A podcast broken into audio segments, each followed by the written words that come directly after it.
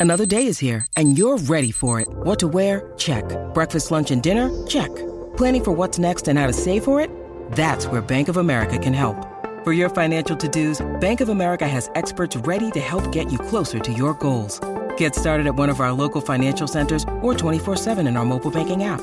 Find a location near you at bankofamerica.com slash talk to us. What would you like the power to do? Mobile banking requires downloading the app and is only available for select devices. Message and data rates may apply. Bank of America and a member FDIC. When you need mealtime inspiration, it's worth shopping Kroger, where you'll find over 30,000 mouthwatering choices that excite your inner foodie. And no matter what tasty choice you make, you'll enjoy our everyday low prices, plus extra ways to save, like digital coupons worth over $600 each week. You can also save up to $1 off per gallon at the pump with fuel points. More savings and more inspiring flavors make shopping Kroger worth it every time. Kroger, fresh for everyone. Fuel restrictions apply.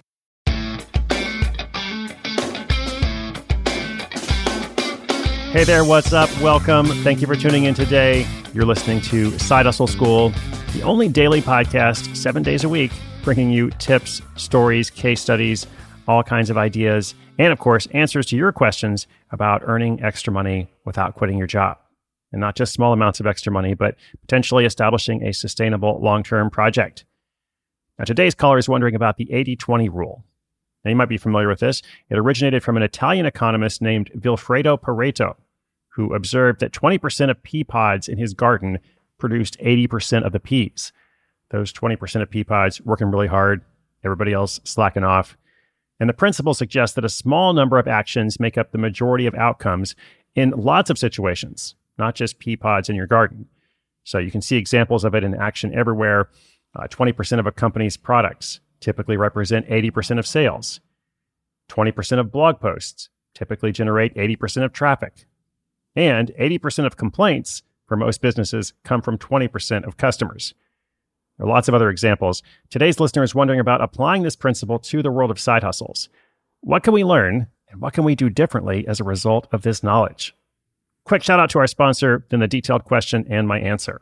At Evernorth Health Services, we believe costs shouldn't get in the way of life changing care, and we're doing everything in our power to make it possible behavioral health solutions that also keep your projections at their best? It's possible. Pharmacy benefits that benefit your bottom line? It's possible. Complex specialty care that cares about your ROI? It's possible. Because we're already doing it. All while saving businesses billions. That's Wonder made possible. Learn more at evernorth.com/wonder.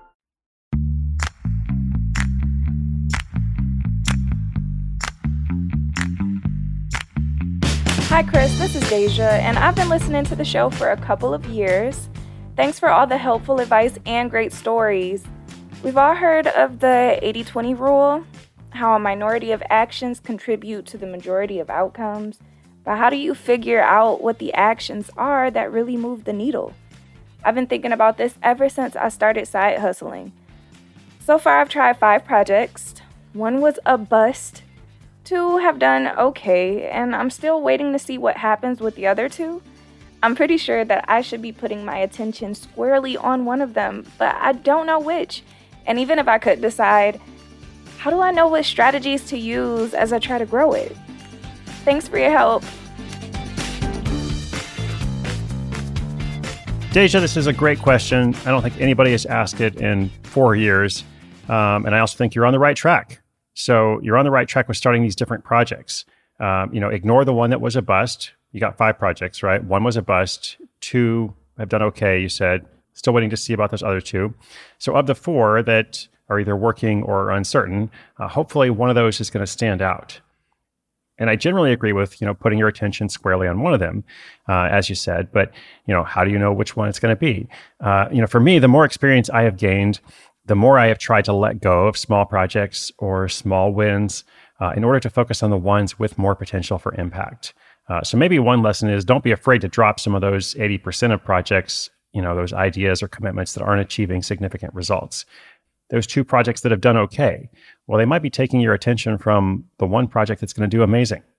So try different stuff for sure, but once something takes off, then you can analyze it and see if you can determine what it was that made it so successful. But one note of fair warning hindsight isn't 80 20, it's 20 20. Like you can't always just say, oh, I see why this took off. I'll do the same thing again in a slightly different way and achieve the same results. That's not how it works. You know, sometimes it is, but often you don't really know, uh, which is why it's so important to try different things. And the same goes with the strategies. You know, how do you know which strategies are going to be effective? You try different things and you drop the things that don't work. And don't be afraid to drop the things that are working somewhat, because again, you want something that's going to be amazing. Start things, see what happens, and then decide, drop it, or refine. Good luck. Listeners, if you have a question, just come to sidehustleschool.com slash questions. I so enjoy making this show for you. Got a new episode coming up tomorrow. Case studies, tips, actions, and of course, answers to your questions. Thanks for tuning in. This is Chris Guillebeau for Side Hustle School.